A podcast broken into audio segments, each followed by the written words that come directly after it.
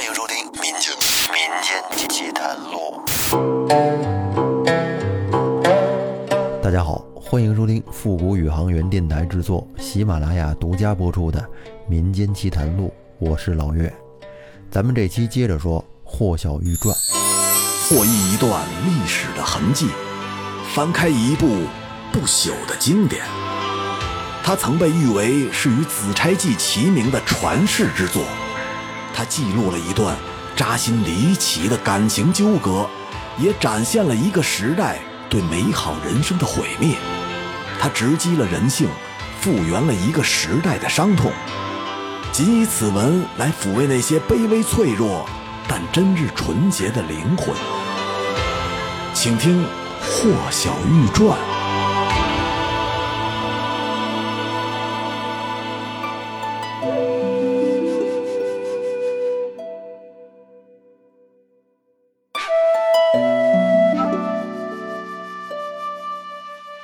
上回说到，这李毅当了官之后，匆忙回家探望父母，但是却得知已经被定了亲。虽然说他自己心里还惦记着霍小玉，可是由于门第悬殊，又不敢跟家人提这个事儿。再加上作为当时的社会环境，婚姻大事是由不得自己的，那都得是父母之命。可违抗父母家训，在当时是被视为大不孝的，严重的甚至可以被直接处死。那这李毅正值年少，很快就被父母所动摇了。他自己心里也明白，对霍小玉不公平，辜负了他这一段情缘，但他还是狠心想要断了霍小玉的念想，封锁了自己的一切行踪。这霍小玉见李毅都过了八月份了，还没来接他，就到处找人打听他的消息，可是得到的都是一些编造的谎话，因为之前李毅都打好招呼了，而且呢，这些人每天的说法都不一样。小玉又多次去庙里边求神问卜，心里是异常的愁苦，因此在他心中。李毅这样知书达理的文人君子，怎能真的就轻易背弃了自己曾经的一番誓言呢？他想不通。当然，霍小玉此时还是更加关心李毅的，担心他会不会有什么不测呀。可是，然后又赶紧否定了自己的各种猜测。就这样，他苦熬了一年多，这霍小玉渐渐的，可就。忧郁成疾了，得病了，卧床不起，整个人都瘦得不成样了。虽然李毅依然没有捎来骗纸之字，但是小玉对他的念想和期盼却一点都没有改变。霍小玉托付李毅的亲友，请他们打听李毅的消息，因为寻找的急切，也花了不少的银钱，这手头啊。就感觉越来越拮据，没办法，只得悄悄地叫丫鬟从箱子里拿出了一些衣服、古玩什么的去变卖，多数呢都是放在西市侯景仙的旧货铺寄售。有一回，他叫丫鬟拿了一只紫玉钗到侯景仙的铺子去，在路上就遇到了一位在皇宫作坊里雕刻玉器的老玉匠。他看到小丫鬟手上拿着的这个玉钗，走过来把玉钗放到手里，这么端详了一会儿，说：“这支钗当年是老汉做的，那年霍王的小女儿要梳头上环，霍王让老汉做了这支钗，赏了老汉一万钱。这事儿到现在老汉还记得很清楚。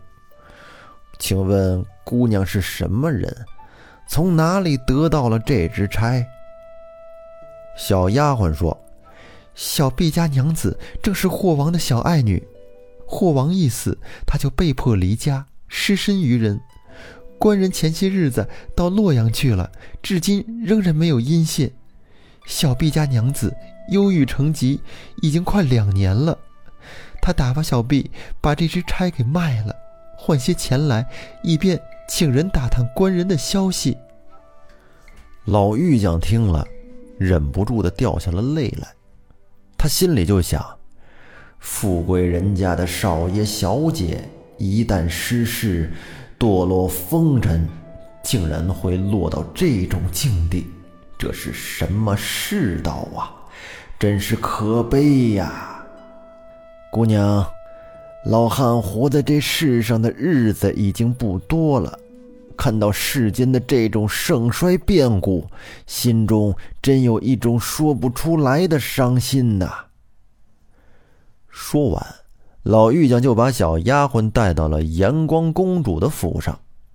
这延光公主是唐朝第七代皇帝唐肃宗李亨之女，后来嫁给了杨贵妃的外甥，为人慈悲，心地极为善良。这老玉匠把小丫鬟带过来之后，将事情的前因后果跟公主一说。公主很同情霍小玉的遭遇，叹息了好一会儿，给了小丫鬟十二万钱。咱们再转过头来说这李毅，李毅不是一直忙碌着筹备银两，东奔西走的吗？不过总算是凑齐了，这和李毅定亲的卢家表妹。正好是住在长安。李毅凑齐了结婚所需要的钱之后，赶紧来通知了卢家。既然已经到了长安，他也自然就想起了霍小玉。但这会儿的李毅哪还有脸去见小玉呀？所以呢，他毅然决然地掉头回到了当差的郑县。这年的腊月，李毅又请假来到长安。准备和卢家表妹完婚，他在长安悄悄地找了一个僻静的住处，不让外人知道。有一个叫崔允明的读书人，是李毅的表弟。这小伙子为人十分忠厚，以前经常和李毅一块儿在小玉家喝酒，酒桌上大家谈笑风生，十分融洽，而且对小玉早已经以嫂嫂相称了。他对霍小玉十分敬重，完全就是把她当做自己家亲人一样。而小玉呢，也时常送一些日用品和衣服给他。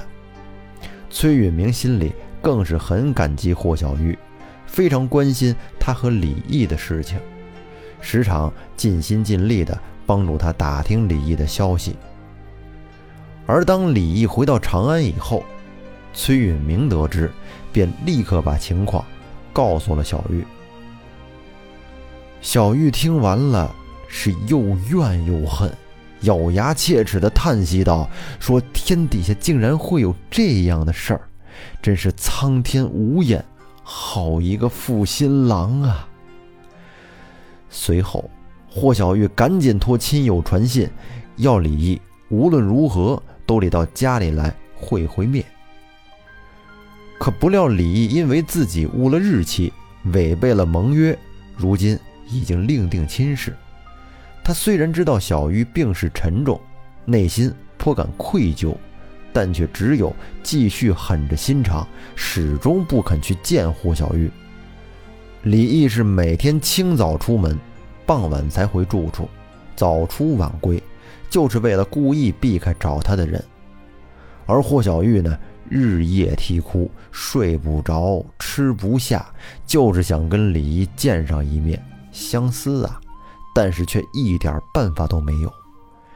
这心中的怨苦和愤怒越积越深，这病情啊，顿时也就变得更加严重了。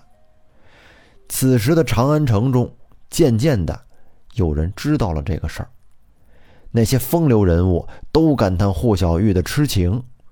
而有些正义感的人士都愤恨李毅的薄情寡义，但似乎所有的这一切都无济于事。不知不觉中，就到了第二年的三月，长安有许多人出外春游。这天，李毅也跟五六个年轻的朋友到崇敬寺去看牡丹花。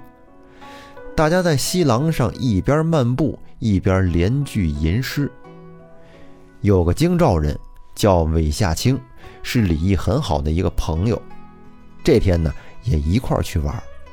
他很熟知李毅的情况，也非常同情霍小玉，便趁机对李毅说：“兄弟，这春天的景色多美呀，花草树木都长得欣欣向荣，只可怜那霍小玉却一个人悲悲苦苦的独守空房，李兄竟然忍心抛弃她，实在是个铁石心肠的人呐！”堂堂男子汉不应该这样，李兄要好好想一想为兄的话呀。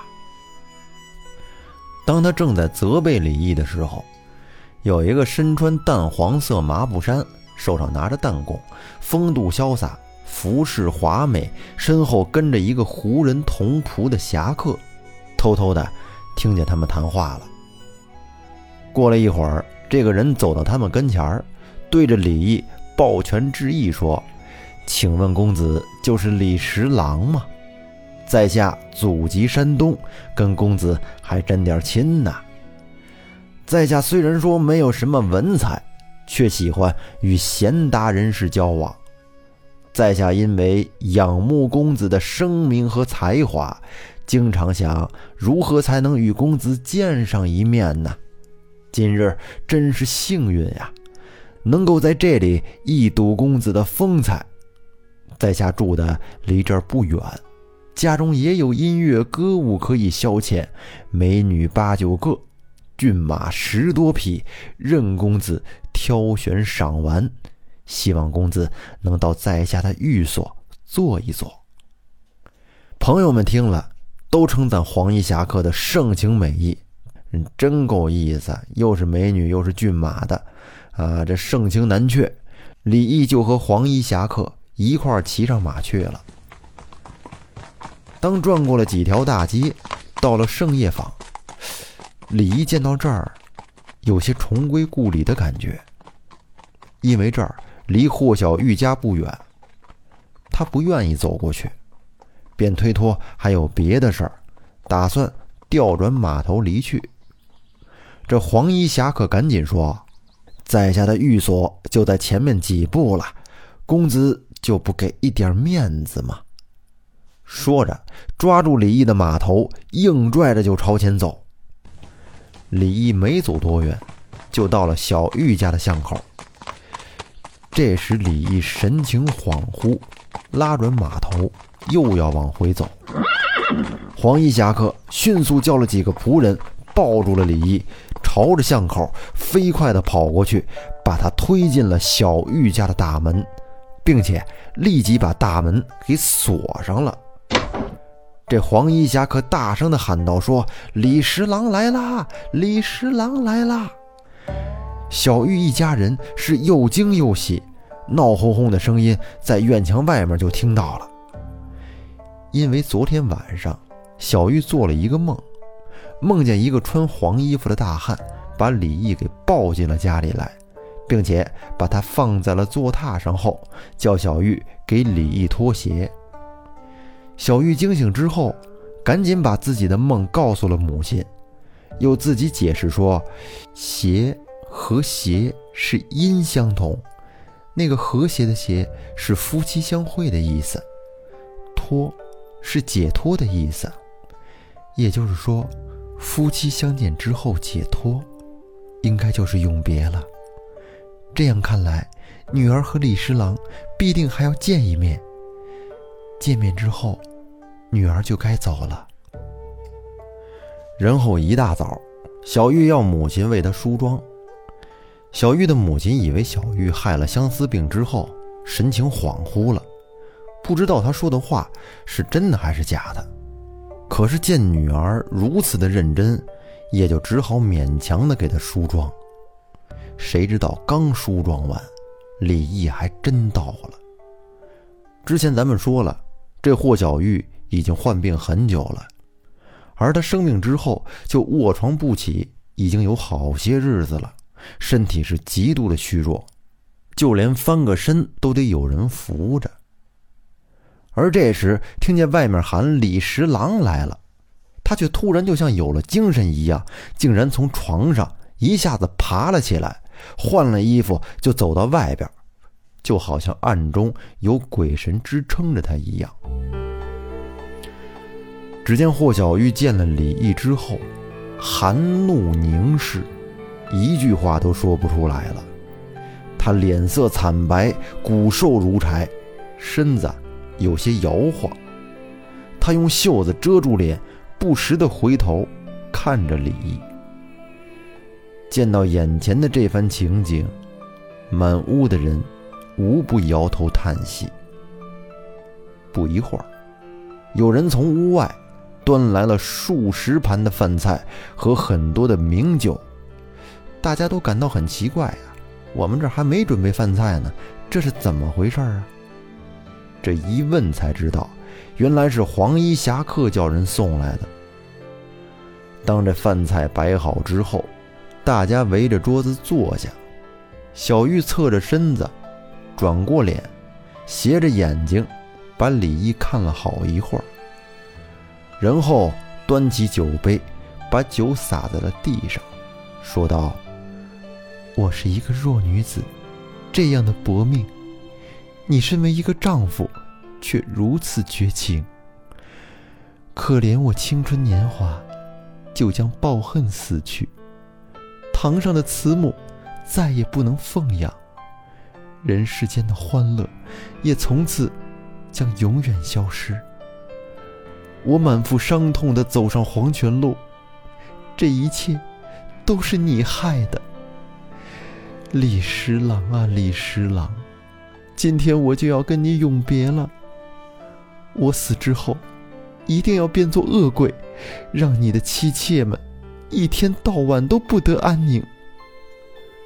说着，小玉用左手抓住了李毅的手臂，用右手把酒杯往地上一扔，撕心裂肺般的痛哭了几声之后，便气绝身亡。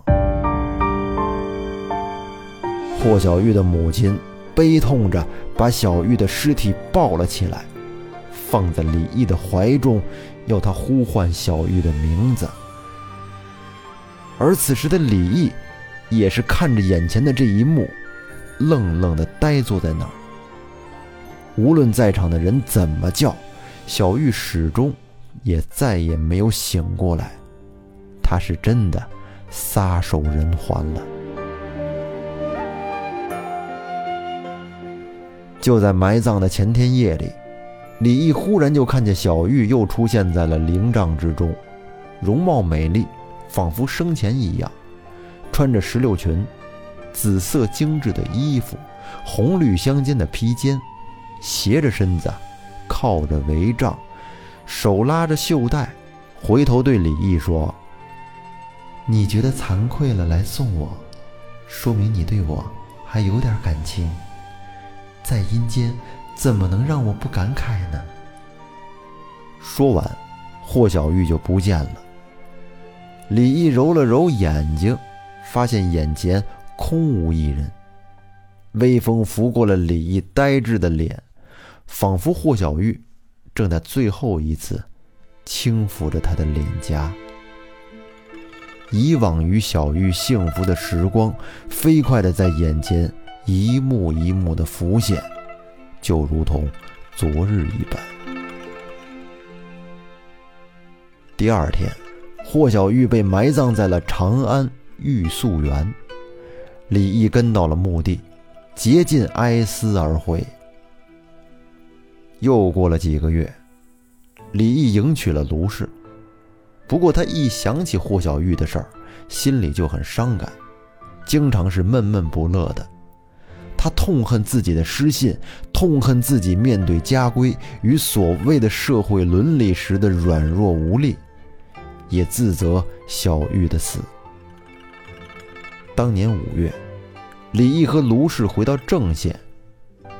这天，李毅和卢氏刚睡下，忽然就听到帐篷外边吱吱作响，这给李毅吓了一跳。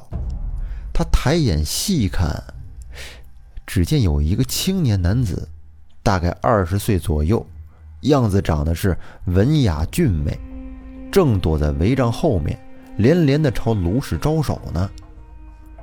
这给李毅气的，从床上直接就跳了起来，围着围帐转了好几圈可是却又不见了那男子。李毅从这儿之后，就对卢氏十分的厌恶，百般猜疑，总觉得这卢氏好像背着他有点什么事儿啊，觉得他有奸情。于是夫妻间变得是越来越冷漠。毫无情趣可言，这亲戚朋友们都婉言相劝，李毅的疑心才稍有一些缓解，但是依然耿耿于怀。约摸着又过了十天左右，这天，李毅从外头回来，卢氏正坐在一旁弹琴呢。忽然间，从门外丢进来一个镶花的、有斑纹的。犀牛皮的盒子，大约一寸大小，上面系着用细绢做的同心结。哎，这个盒子正好就落在了卢氏的怀里边。李毅一看，赶紧从卢氏怀中把这盒子抢了过来，拿在手里，定睛一看，我去，只见里边放着两颗相思豆，一只磕头虫，还有一点媚药。都是调情之物。李毅立刻愤怒地吼叫起来，那声音就跟豺狼虎豹的咆哮一般，十分吓人。气急败坏的李毅随手就抓起了一旁的古琴，直接就向卢氏砸了过去，逼着他说出实情。而卢氏呢，他不明白啊，他根本就不知道这是怎么回事仿佛就是稀里糊涂的就被老爷们教训了一顿。挨了一顿砸。在这件事发生以后，李毅对卢氏是动不动就拳脚相加，百般的虐待。最后，终于告到了官府，休了卢氏。而休了卢氏之后，李毅又成天同丫鬟们一块鬼混，他好像啊在这会儿就完全变了一个人一样，情绪呢十分的不稳定。每当这些女子跟他同床共枕之后，他都会百般的猜疑，有的还因此被他虐待而死。长此以往，李毅的心里就变得越来越压抑。有一次，李毅去广陵散心游玩，结识了一个叫迎十一娘的很有名的风尘女子。这个女子长得容貌妩媚。体态丰腴，李毅十分喜欢，于是便把她弄到了家里。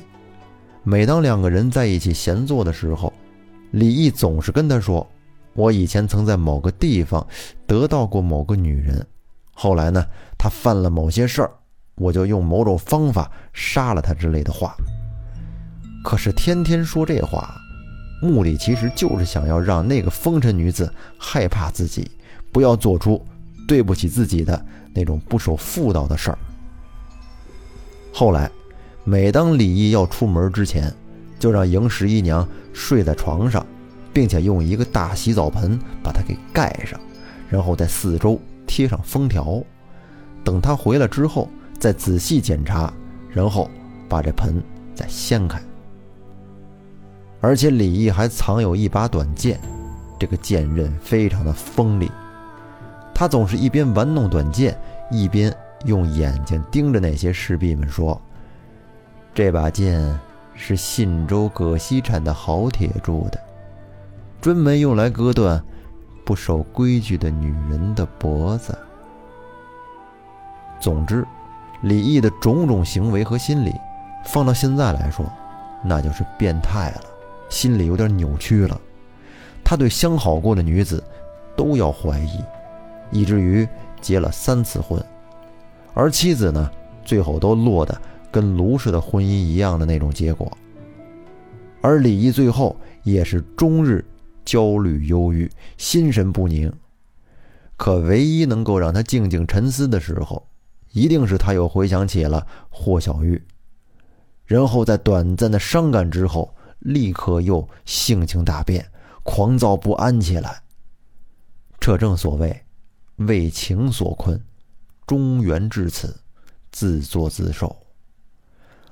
好了，故事到这儿就讲完了。